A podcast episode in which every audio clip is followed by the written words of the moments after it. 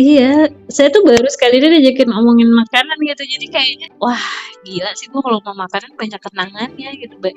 Ya banyak nostalgianya, karena orang yang menurut saya paling cocok eh memasak makanan buat saya tuh orangnya udah nggak ada semua. Kakak saya perempuan udah nggak ada, baru nggak ada tahun 2019 kemarin. Ibu saya juga nggak ada. Jadi rasanya tuh ketika ngomongin makanan tuh bisa mengembalikan uh, memori ketika dimasakin sama mereka gitu. Jadi mengenang, wah anjir makanan ini enak banget. Kayak masalah lebaran itu ya saya belum nemuin lagi tuh makanan seenak uh, resep turun temurun ibu saya itu. Karena yang bisa yang bisa masak banget banget kakak saya, yang mirip banget, mirip banget plek ketiplek tuh dia.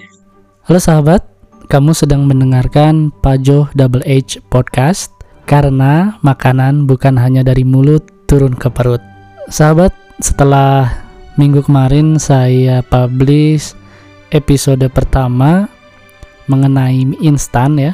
Episode ini dibilang berat juga enggak, dibilang ringan juga enggak, tapi episode ini bisa saya bilang penuh makna gitu ya. Karena kenapa? Karena sesuai judulnya Food, Love and Memories gitu ya. Mungkin di episode ini adalah pembuktian bagi saya bahwa tema yang saya pilih dan juga jargon yang saya pilih yaitu makanan bukan hanya dari mulut turun ke perut itu dibuktikan di episode ini. Tamu saya untuk episode ini sangat spesial dengan ceritanya yang sangat spesial juga. Tentunya masih bercerita tentang makanan dan juga cinta dan juga memori yang terkenang ketika Mbak Ega tamu saya di episode ini menceritakan tentang yang berkaitan dengan makanan gitu ya. Saya tidak mau berpanjang lebar dengan opening saya sendiri. Jadi uh, kita langsung saja menyapa Mbak Ega. Oke Mbak Ega, apa kabar nih? Baik, alhamdulillah. Mas Heru apa kabar? Baik, alhamdulillah. Mbak Ega, kesibukan sekarang apa nih? Hampir sama sama kayak ibu-ibu lainnya kayaknya eh mungkin ya tapi saya kok banyak rebahan Mbak Ega kan uh, work from home nih uh, berarti Mbak Ega kerja di bidang apa? Apa ya? Saya tuh uh, saya kerja di NGO atau disebutnya organisasi non-profit yang bergerak di bidang pendidikan keluarga. Saya juga sebagai pelatih pendidikan keluarga uh, memfasilitasi sesi-sesi untuk para orang tua. Udah lama kah kerja di bidang ini? Udah dari 2016. Ini masuk ke lima tahun. Pertanyaan pertama yang ingin saya ajukan kepada Mbak Ega adalah kapan tepatnya Mbak Ega mulai belajar dan jatuh cinta terhadap masak-masak? Kayaknya semenjak saya tinggal sendiri deh. Saya 2007 eh enggak ya 2004 2006 itu saya harus tinggal sendiri karena kakak saya dinas di luar kota. Terus 2007 eh, kakak saya yang di luar kota itu pindah ke Amerika. Jadi mereka lumayan lama di sana. Saya tinggal sendiri. Karena saya tinggal sendiri waktu itu nggak ada pembantu jadi otomatis saya diajarin masak sama kakak saya. Mulai dari menu-menu sederhana kayak kepayang. Kenapa baru belajar di usia itu ketika saya kuliah? Karena kan saya anak bungsu ya. Kan kalau anak bungsu teh ratu teh ya, tengah ngapain orang mah gitu. Ayah mbak. Bahkan ketika orang tua udah nggak ada, tinggal sama kakak pun ya ada pembantu dan beliau yang masak. Saya mah sare weh sepanjang hari gitu. cuma pas kebentur harus tinggal sendiri terus kakak saya bilang lo harus bisa masak lagi kalaupun lo beli terus.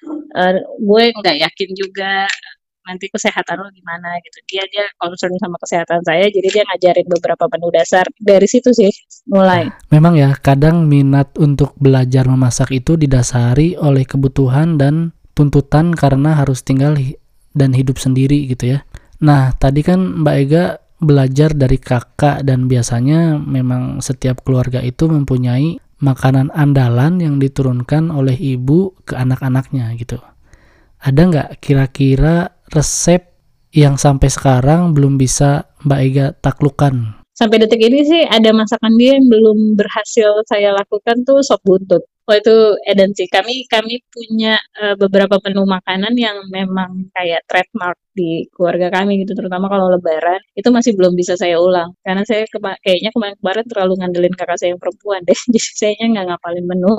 Begitu kakak saya nggak ada I feel gitu wah jir lebaran gimana nih? Gue masak apa ya? Gitu karena ya nggak sempet nggak nggak sempet nyatetin menu atau bahkan walaupun saya kadang ikut saya selalu bantuin kakak saya masak gitu tapi kan beda ya kalau ngebantuin sama kita benar-benar nyatet sendiri gitu resep-resepnya. Kalau lebaran ini yang paling aneh. Uh, saya tuh nggak cocok makan masakan lain selain masakan orang tua saya. Jadi cara ngatasinnya saya harus makan itu dulu baru nanti berkunjung ke orang lain. Kalaupun misalnya saya terpaksa nggak bisa lebaran di keluarga saya, misalnya kan harus bergantian sama suami gitu ya. Ya biasa aja makannya, nggak nggak yang nggak excited yang ya sosok lah gitu. Abis ini jajannya gitu. Saya sih setuju ya dengan apa yang dibilang sama Mbak Ega tadi. Lebaran itu selalu kurang lengkap tanpa masakan ibu gitu ya. Makanya sebisa mungkin sahabat harus belajar dan kalau bisa nyatet tuh semua resep yang diajarkan oleh ibu sahabat masing-masing gitu ya. Wah asli Kang, dinikmati dan segera dicatat resepnya. Bisi, bisi, bisi nanti kita nggak punya catatan. Saya sih ngerasa banget tuh kayak gila baru ngerasain loss banget tuh kayak tahun kemarin sih ya dua lebaran di 2020 ya benar itu tuh kayak makanan apa ini tidak ada rasanya gitu tapi nanti kita akan bercerita lebih jauh tentang sosok ibu dari Mbak Ega. Uh, saya pengen nanya dulu nih waktu awal menikah apa yang Mbak Ega biasa masak atau siapkan untuk suami? Nah saya tuh sebenarnya pas dari awal nikah tuh udah kayak oh kayaknya seru juga nih ya kalau bikin bekal couple yo iya kan pengantin baru gitu kan kotak makan sama menu sama gitu. Masaknya gampang-gampang aja nggak usah ribet-ribet amat gitu. Jadi bangun bangun setengah empat itu udah cukup tuh udah udah bisa bikin bekal yang lumayan lah mengenyangkan gitu. Karena kita lagi banyak waktu itu kita lagi banyak banget lembur gitu pekerjaan saya juga lumayan gitu ya. Terus dia bilang, "Ya udah kita makan malam beli aja. Weekend kalau bisa masak ya masak, kalau enggak enggak." Nah, beruntung lah dapat pasangan yang kayak gitu. Jadi saya fokusnya di bikin bekal couple itu selama baru menikah itu. Berarti pas makan di kantor banyak teman-teman yang kayak so sweet banget gitu ya? Agak geli sih mungkin ya teman-teman saya agak geli gitu. Jadi kayak uh, ya si suami kan juga lagi euforia punya istri dong gitu. Jadi dia uh, foto gitu kan terus si thanks gitu di Twitter gitu. Thanks ya gitu gitu. Terus yang lain woi woi woi santai woi santai. Nggak usah gini-gini amat gitu kata anak-anak. Gitu sih. Wah seru juga ya idenya ya. Layak untuk ditiru terutama uh, oleh pasangan suami istri yang baru menikah nih dan ingin mengekspresikan betapa manisnya sebuah pernikahan gitu ya. Pertanyaan berikutnya adalah apakah sekarang Mbak Ega pede terhadap makanan atau masakan yang dimasak buat anak dan suami setelah belajar memasak selama bertahun-tahun? Saya tuh kayaknya ya nggak sepede itu, tapi kalau misalnya terlihat anak sama suami lahap makan di menu yang mana, nah itu saya minimal saya pede lah mereka pasti nggak bakal menemukan menu itu di rumah makan yang lain gitu. Nah berarti kira-kira apa makanan favorit suami dan anak Mbak Ega gitu? Kalau suami itu karena dia kebetulan orang uh, Sumatera Barat gitu ya, uh, campuran Sumatera Barat dan Jawa gitu, dia kayaknya menu favorit bikinnya tuh ini sih, kalau saya bikin rendang, uh, saya bikin rendang, terus kalau anak saya sih, uh, menurut dia semua masakan saya itu enak. Nggak tahu ya, ini manis-manis manja sih, anak kecil gitu kan.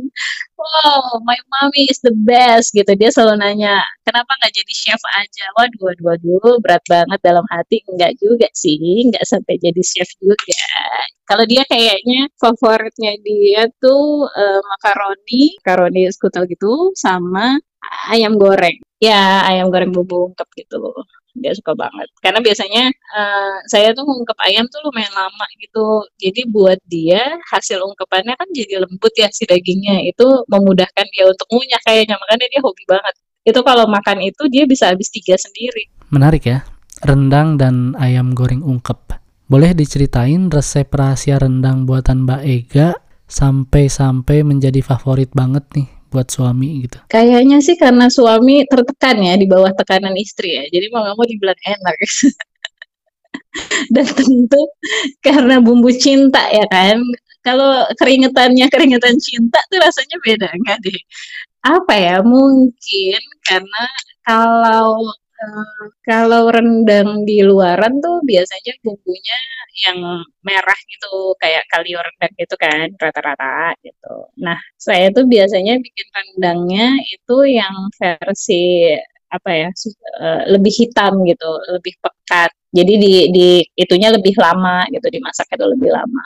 Karena kebetulan di rumah saya gitu diajarinnya tuh yang itu versi dua versi. Jadi diajarin yang versi kayak yang di warung Padang sama yang lebih pekat. Itu. Pekatnya itu dari apa ya kalau boleh tahu? Apakah bumbunya beda atau karena ini sih bumbunya sedikit beda gitu ya uh, di di jumlah kelapanya jauh lebih banyak gitu plus masaknya lebih lama gitu kalau ayam goreng ungkep tadi itu berarti resep keluarga juga ya? Kayaknya resep keluarga sih enggak tapi tapi kenapa ayam goreng jadi salah satu yang uh, saya suka apa masak?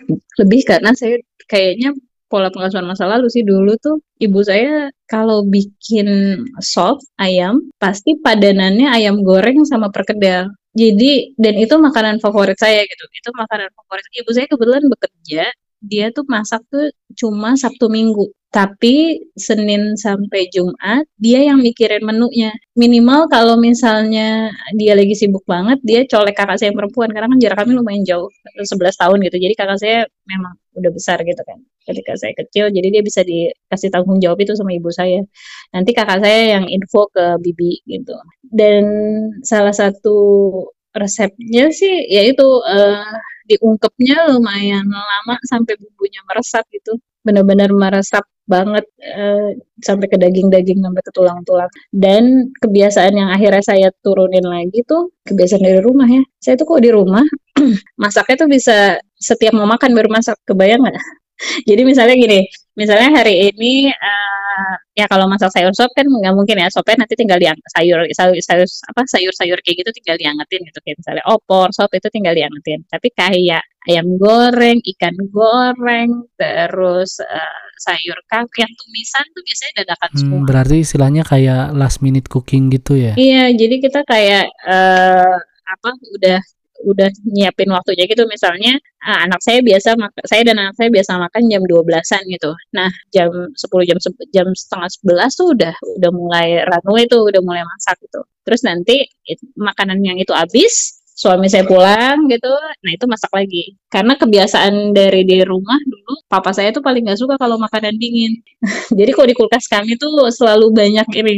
Kalau ibu-ibu sekarang mungkin tupperware ya intinya itu sih tempat-tempat itu tempat untuk tahu tahu. Jadi nanti ketika itu tahu tinggal digoreng kita udah beli tahu terus taruh di tempat masukin kulkas beli ayam ungkep masukin kulkas yang gitu. Jadi nanti tinggal begitu papa saya mau langsung goreng. Begitupun sayur misalnya uh, kan beli kangkung banyak gitu ya. Disiangin nggak mau ditumis-tumis sudah disiangin taruh di dalam tempat masukin kulkas gitu. Selalu gitu. Dan itu nurun ke saya dan kakak saya kakak saya yang perempuan tipenya kayak gitu juga. Karena saya tinggal sama dia makin nyerap. Ya udah saya ngelakuin hal yang sama. Nah sahabat memang banyak sekali ya kebiasaan baik keluarga terutama orang tua yang secara langsung atau tanpa kita sadari dilakukan oleh kita dan sekarang kita mengajarkannya kepada anak kita sendiri gitu terutama dalam hal kebiasaan yang berhubungan dengan apa yang kita makan dan bagaimana dulu orang tua kita terutama ibu mempersiapkannya uh, maksudnya mempersiapkan makanan yang kita makan gitu.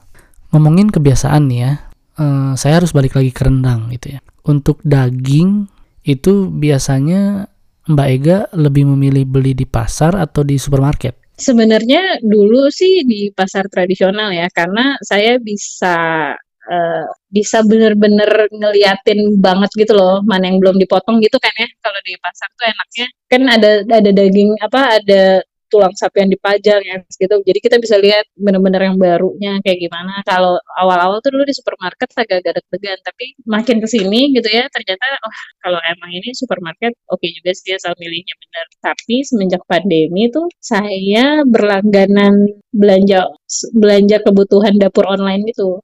Tadi Mbak Ega sempat bilang sekarang uh, dia senang uh, berbelanja kebutuhan dapur di online shop. Nah, Nama online shop yang dimaksud Baiga adalah brambang.com. Saya tidak disponsori nih dan saya juga baru tahu dan sempat cek tadi di brambang.com mereka ini menyediakan banyak sekali kebutuhan bahan makanan. Mulai dari bumbu, sayuran, buah-buahan hingga daging-dagingan gitu ya. Nah, tetapi sayangnya brambang.com ini mungkin masih melayani pembeli yang berada di daerah Jabodetabek. Saya juga nggak yakin ya sahabat Pajo bisa cek sendiri di website atau aplikasinya.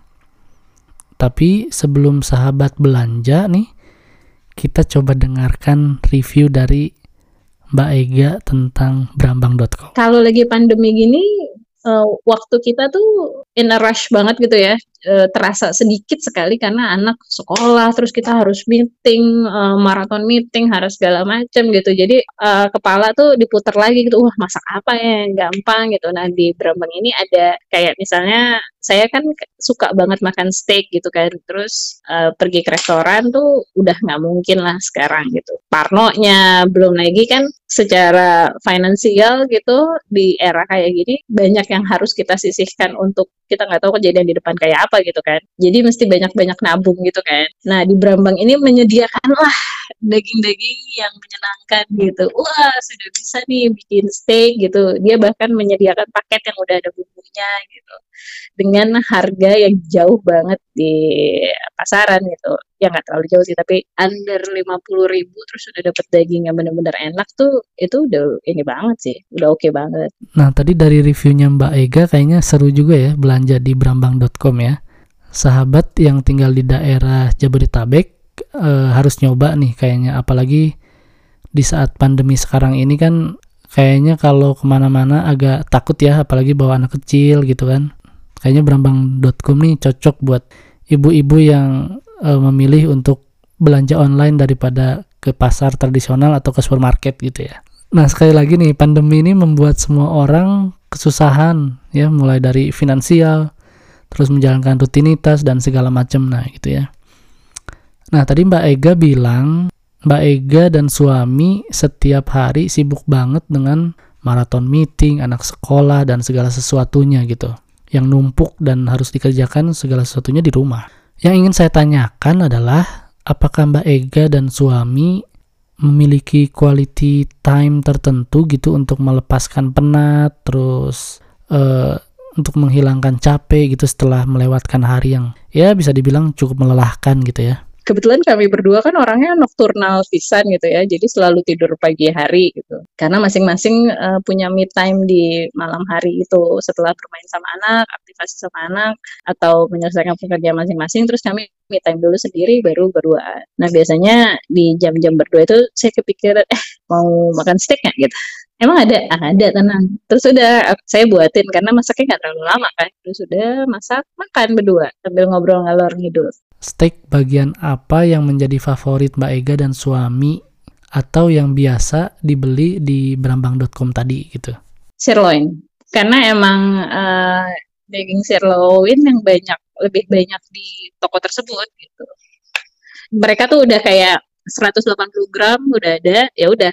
Saya biasanya uh, sausnya beli sausnya ini sendiri gitu ya. Terus uh, ya nah ini sendiri gitu ngeracik sendiri memang saus apa yang biasanya jadi favorit kami tuh suka banget uh, creamy mushroom gitu ah kadang-kadang homemade cuma kalau lagi males saya mengandalkan creamy mushroom buatan seor eh buatan salah satu restoran yang kebetulan emang dari resto itu jagoannya dia tuh si creamy mushroom sauce itu.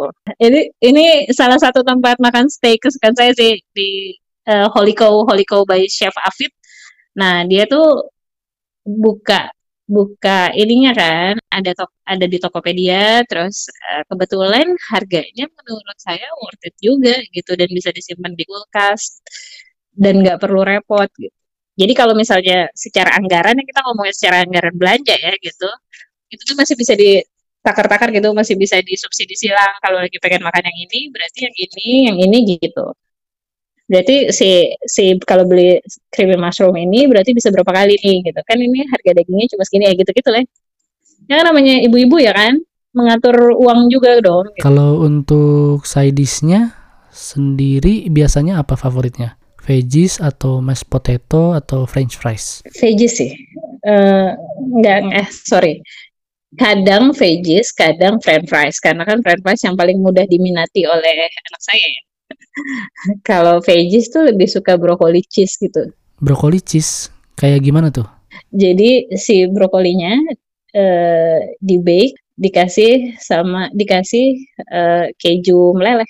Atau kalau misalnya ini kan ada tuh uh, keju merek si Kraft tersebut tapi yang mudah meleleh. Ada variannya, ada variannya. Itu juga bisa dipakai. Uh, terus uh, kalau Mbak Ega masak steak tahapan memasaknya itu gimana? Tahapannya gini, tahapannya di marinate dulu. Di marinate itu menggunakan uh, kalau ada olive oil, olive oil. Kalau nggak ada, mungkin bisa dipakein minyak goreng sedikit ya buat marinate nyampur si lada dengan uh, lada, garam.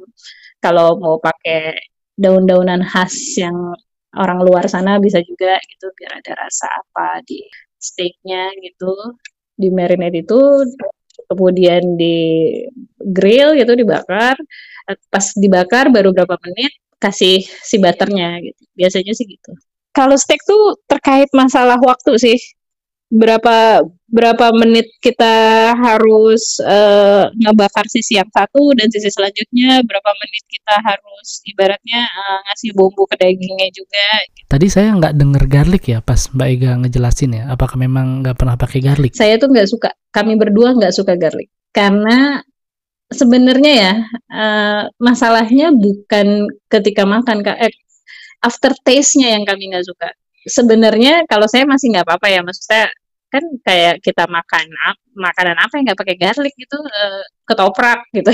Ketoprak of course pakai garlic kalau enggak nggak enak rasanya gitu terus sayur-sayur. Tapi makin jadi mengurangi itu setelah ada suami sih. Dia nggak suka aftertaste garlic itu yang bau bau di mulut nggak hilang. Berarti brokoli cheese-nya juga nggak pakai garlic ya? Kalau saya tuh harusnya kan harusnya pakai si apa harusnya pakai si bawang putih kan.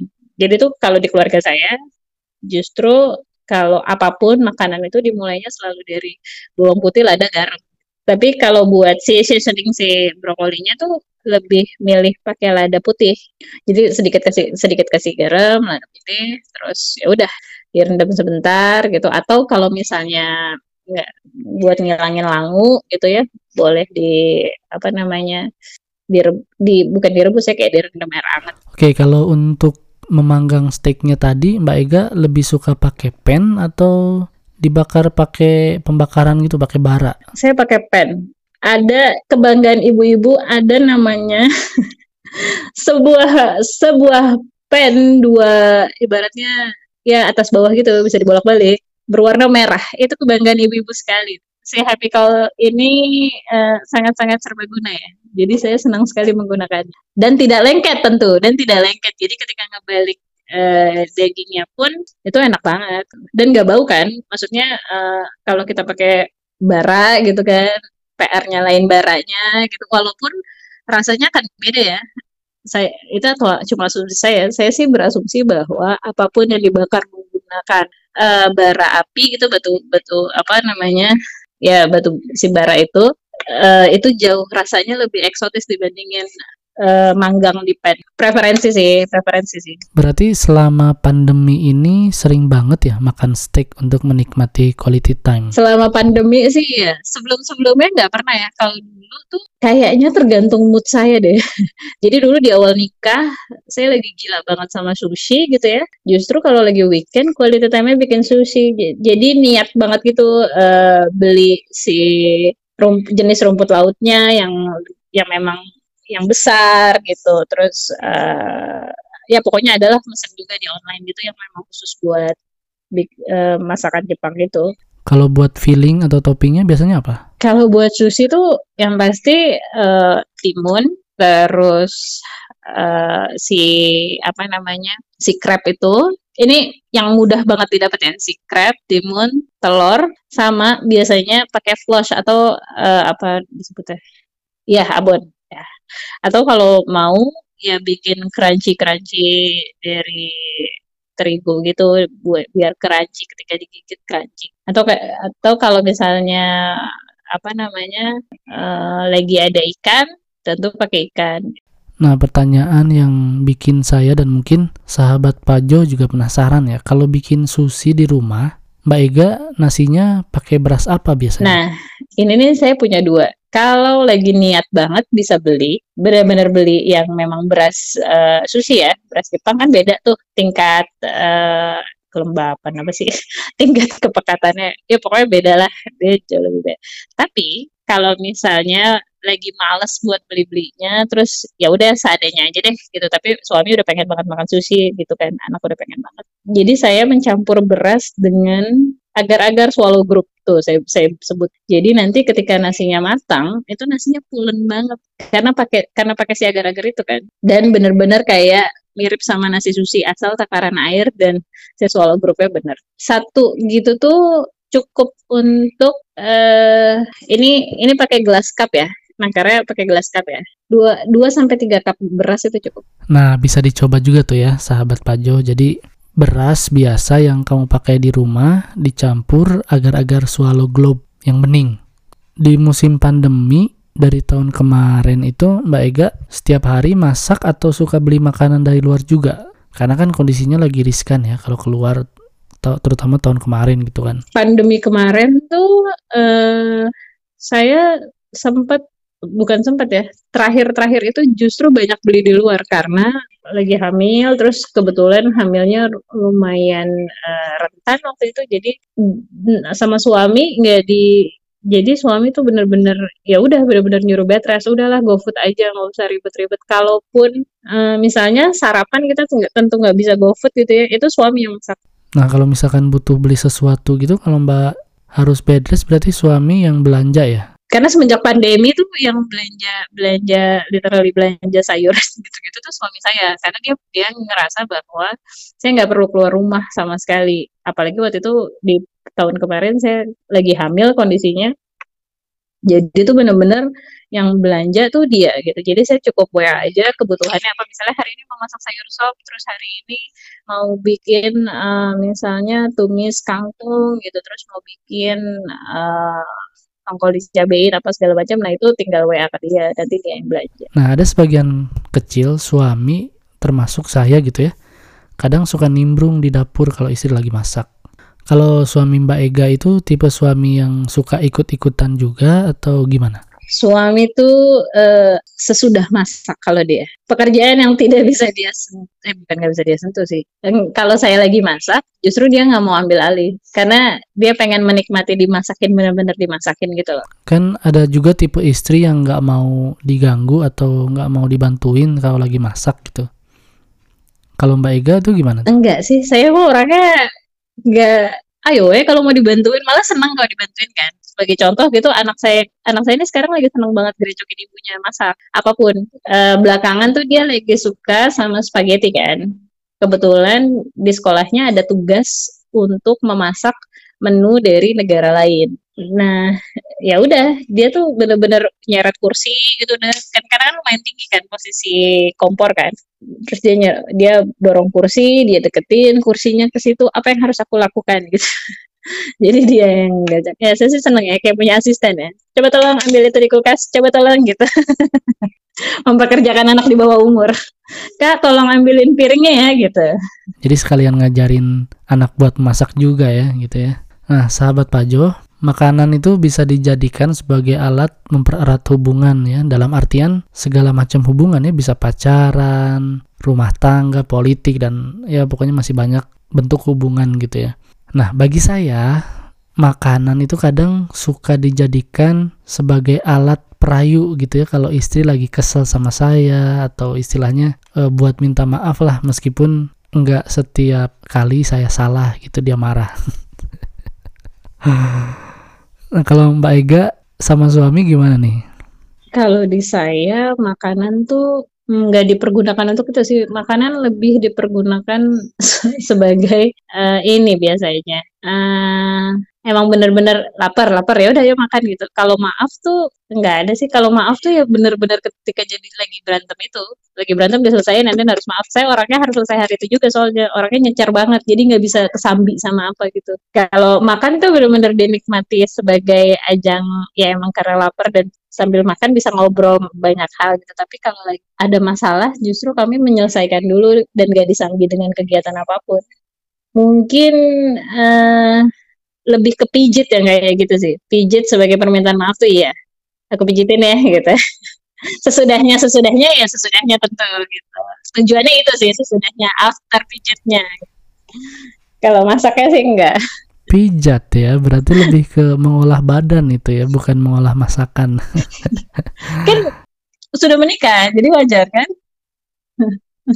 nah sahabat Pajo kita sudah hampir memasuki bagian terakhir di episode ini Tadi di depan kita sempat membahas tentang bagaimana resep keluarga diturunkan oleh ibu kepada kakak lalu kepada Mbak Ega sendiri gitu kan. Pertanyaannya adalah bumbu masakan apa yang harus dan wajib dipakai oleh ibu? Bumbu yang harus banget dipakai tuh bawang selalu selalu bawang merah bawang putih itu harus selalu ada di rumah. Bawang merah bawang putih lada garam itu minimal aja itu yang ada di rumah harus ada di rumah. Kalau yang pantang hmm, ibu saya sih nggak suka sama penyedap rasa sih. Dia tuh nggak suka sama yang instan instan saya nggak tahu kenapa ya mungkin karena dia orang zaman dulu juga gitu. Jadi dia tuh rela masak seharian dengan rasa yang benar gitu. Pernah satu waktu uh, acara ulang tahun ponakan saya, ibu saya masak, eh dibantu orang masaknya dan rasanya nggak enak. Maksudnya rasanya tidak sesuai rasa yang dia mau. Besokannya dia ngirimin makanan ke orang-orang yang diundang hari. Jadi dia tuh uh, ingin masakan yang dirasain kan kayaknya karena dia senang menjamu orang jadi dia ingin masakan yang dia masak tuh rasanya benar dan orang enak nah selain mengingat basic ingredient yang selalu dipakai oleh ibu kemudian e, ibu sangat senang menjamu tamu tadi kan? Apalagi nih yang Mbak Ega kenang tentang kemampuan ibu dalam hal masak sampai Mbak Ega menyadari dan takjub sampai sekarang gitu. Saya ibu saya, saya tuh takjub sama ibu saya karena dia ya wanita karir gitu ya. Uh, sempet saya anggap brainless karena hidupnya cuma diisi sama shopping, uh, baju dari atas sampai bawah sama semua warnanya sampai ke dalam-dalam, parfum, make up itu dunianya dia gitu. Benar-benar kayak when somebody talk about uh, Ultima uh, apa ya uh, klinik gitu-gitu ya saya sih udah pakai itu dari kecil ya karena ibu saya ibu saya make upnya yang model-model gitu gitu cuma ketika dia di dapur wah eh dan nggak ada yang ngalahin. Dan itu jadi kenangan buat teman-teman saya juga. Karena pernah di tahun baru teman-teman saya teman-teman SMP saya gitu datang ke rumah. Ini tahun baru terakhir sebelum ibu saya nggak ada. Uh, ibu saya pulang kantor terus ngeliatin anak-anak ini loh kalian udah makan belum? Gitu. Belum tante gitu. Ngeliat jam kan. Uh, kebetulan udah jam 7 ibu saya baru pulang kantor. Terus dia ganti daster langsung ke dapur. Langsung masakin buat teman-teman saya itu padahal yang dimasak waktu itu sederhana banget. Dia kayak ya kayak bikin fish and chips lah gitu. Buat anak-anak namanya anak-anak. Anak-anak mau makan apa lagi sih? Gitu yang ribet-ribet gitu. Dia bikin cemilan fish and chips terus dia masak buat makan malam gitu. Jadi itu yang akhirnya dicontoh sama kakak saya dan saya sih bahwa uh, kami sangat senang sekali kalau ada orang datang ke rumah dan sebisa mungkin kalau orang datang tuh ya dijam masak kalau emang nggak bisa masak pesan makanan pokoknya yang menyenangkan orang yang datang. Lalu kenangan apalagi yang Mbak Ega bisa ceritakan yang berhubungan antara makanan dan keluarga? Aneh juga ya, saya tuh kayaknya, saya tuh seneng banget pas Kang Heru ngajakin ngomongin masalah makanan, karena saya orangnya kan emang nostalgic gitu, maksudnya apa-apa tuh ada kenangannya gitu gitu. Jadi kalau makanan tuh kebetulan salah satu kenangan yang paling banyak di keluarga saya gitu. Saya punya resto-resto uh, favorit, resto dan makanan pinggir jalan favorit saya dan orang tua itu sampai detik ini masih suka saya sambangi gitu. Yang masih ada masih bisa tetap makan di sana gitu. Yang nggak ada ya minimal saya kasih ucap dulu aku suka makan di sini sama papa gitu. Dan ada menu-menu lain yang emang kayaknya tuh saya selalu masak itu karena kenangan kayak sayur asem, terus ya ayam goreng, sayur sop itu lebih karena kenangan. Nah terus uh, tadi ada beberapa resto atau warung favorit yang Mbak Ega suka kunjungi sampai sekarang gitu ya. Itu apa aja tuh? Oke, eh kalau ngomongin ini saya punya tiga tempat. Hmm, yang pertama tuh eh, Bakmi 87 itu buat orang-orang yang sekitaran di Jakarta Timur, lebih tepatnya eh, di sekitaran Kalimalang pasti tahu ada ada tempat bakmi. Kelihatannya sih kayak hidup segan mati tak mau ya. si tempat ini gitu karena kelihatan dari jauhnya tapi padahal sumpah enak banget rasanya bakmi 87 ada di sekitaran Kalimalang gitu ya di dekat Kalimalang situ. Itu saya makan di situ dari usia saya uh, satu tahun ya saya dua tahun lah saya masih pakai ingat banget saya duduknya pun masih pakai kursi kursi bayi gitu, masih pakai kursi tambahan gitu.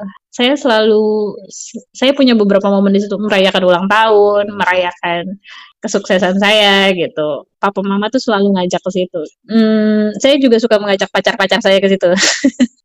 itu satu, yang kedua eh, yang kedua ini eh kedua sama ketiga ini tempatnya berdekatan. Ini tuh tempat kencannya saya sama papa saya. Jadi uh, orang tua kami tuh nggak tahu ya, mungkin karena saya anak bungsu gitu ya. Jadi mereka punya quality time masing-masing sama saya gitu. Karena jarak kakak saya sama saya lumayan jauh. Saya sering banget kencan sama papa saya. Ada namanya bubur ayam Sukabumi di sekitaran Klender. Kalau teman-teman mungkin yang dengar ini ada orang Jakarta gitu ya, tahu uh, Mall Jogja sekarang namanya Mall Citra gitu. Uh, di belakangnya tuh kalau apa di, uh, agak ke sananya tuh ada bubur ayam Sukabumi satu lagi. Jadi satu laginya namanya ayam mat lengket. Mat lengket tuh di seberangnya. Setelah turun jembatan terus ada di seberangnya. Kalau mat lengket itu nasi uduk sama ayam, tapi ayamnya tuh gimana ya?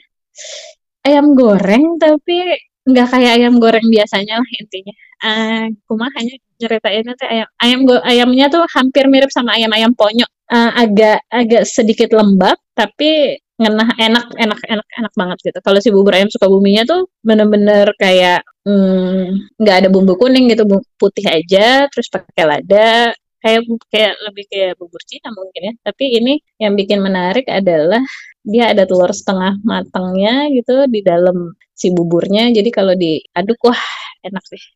Tiga sih, tiga itu yang paling paling menyisakan kenangan dan saya sudah mengajak anak saya juga. Baiklah, terima kasih ya Mbak Ega ya udah bagi berbagi ceritanya mengenai makanan, eh, kenangan dan resepnya juga nih. Sama-sama Kang Heru. Aduh, terima kasih sekali. Ini hmm, podcast pertama yang nggak ngomongin tentang parenting nggak juga ya. Tadi saya juga nyelipin dikit. Emang saya orangnya gitu sih. Sebisa mungkin nyelipin ya. colongan, colong. Makasih banyak udah dibikin bernostalgia lagi. Iya sahabat, demikianlah percakapan saya dengan Mbak Ega. Sebelumnya, saya ingin meminta maaf karena kualitas audionya dibilang pas-pasan karena pada saat proses perekaman ada kesalahan teknis, cuman saya tidak mau menyia-nyiakan cerita ini gitu ya. Ketika saya harus mengulang perekaman mungkin tidak akan seseru ini lagi gitu makanya uh, saya coba edit sebisa mungkin supaya teman-teman juga uh, bisa mendengarkannya dan tidak terlalu membuat uh, sahabat risih gitu ya. Sebelum saya menutup episode ini, saya ingin memberikan informasi sedikit tentang podcast saya. Uh, sahabat bisa follow Instagram saya di heru titik p titik herlambang dan juga Instagram pajo underscore podcast. Sahabat bisa uh, lihat di bio Instagramnya. Di situ ada link yang bisa membantu sahabat untuk bertanya kepada saya untuk memberikan informasi kepada saya apa makanan favorit sahabat terutama di kota sahabat gitu ya dan juga ada link bagaimana cara untuk mendukung podcast ini gitu ya. Demikian episode ini saya sajikan untuk sahabat. Sekali lagi terima kasih dan semoga episode ini bisa memberi manfaat bagi sahabat. Sampai jumpa di episode 3. Salam sehat selalu. Wassalamualaikum warahmatullahi wabarakatuh.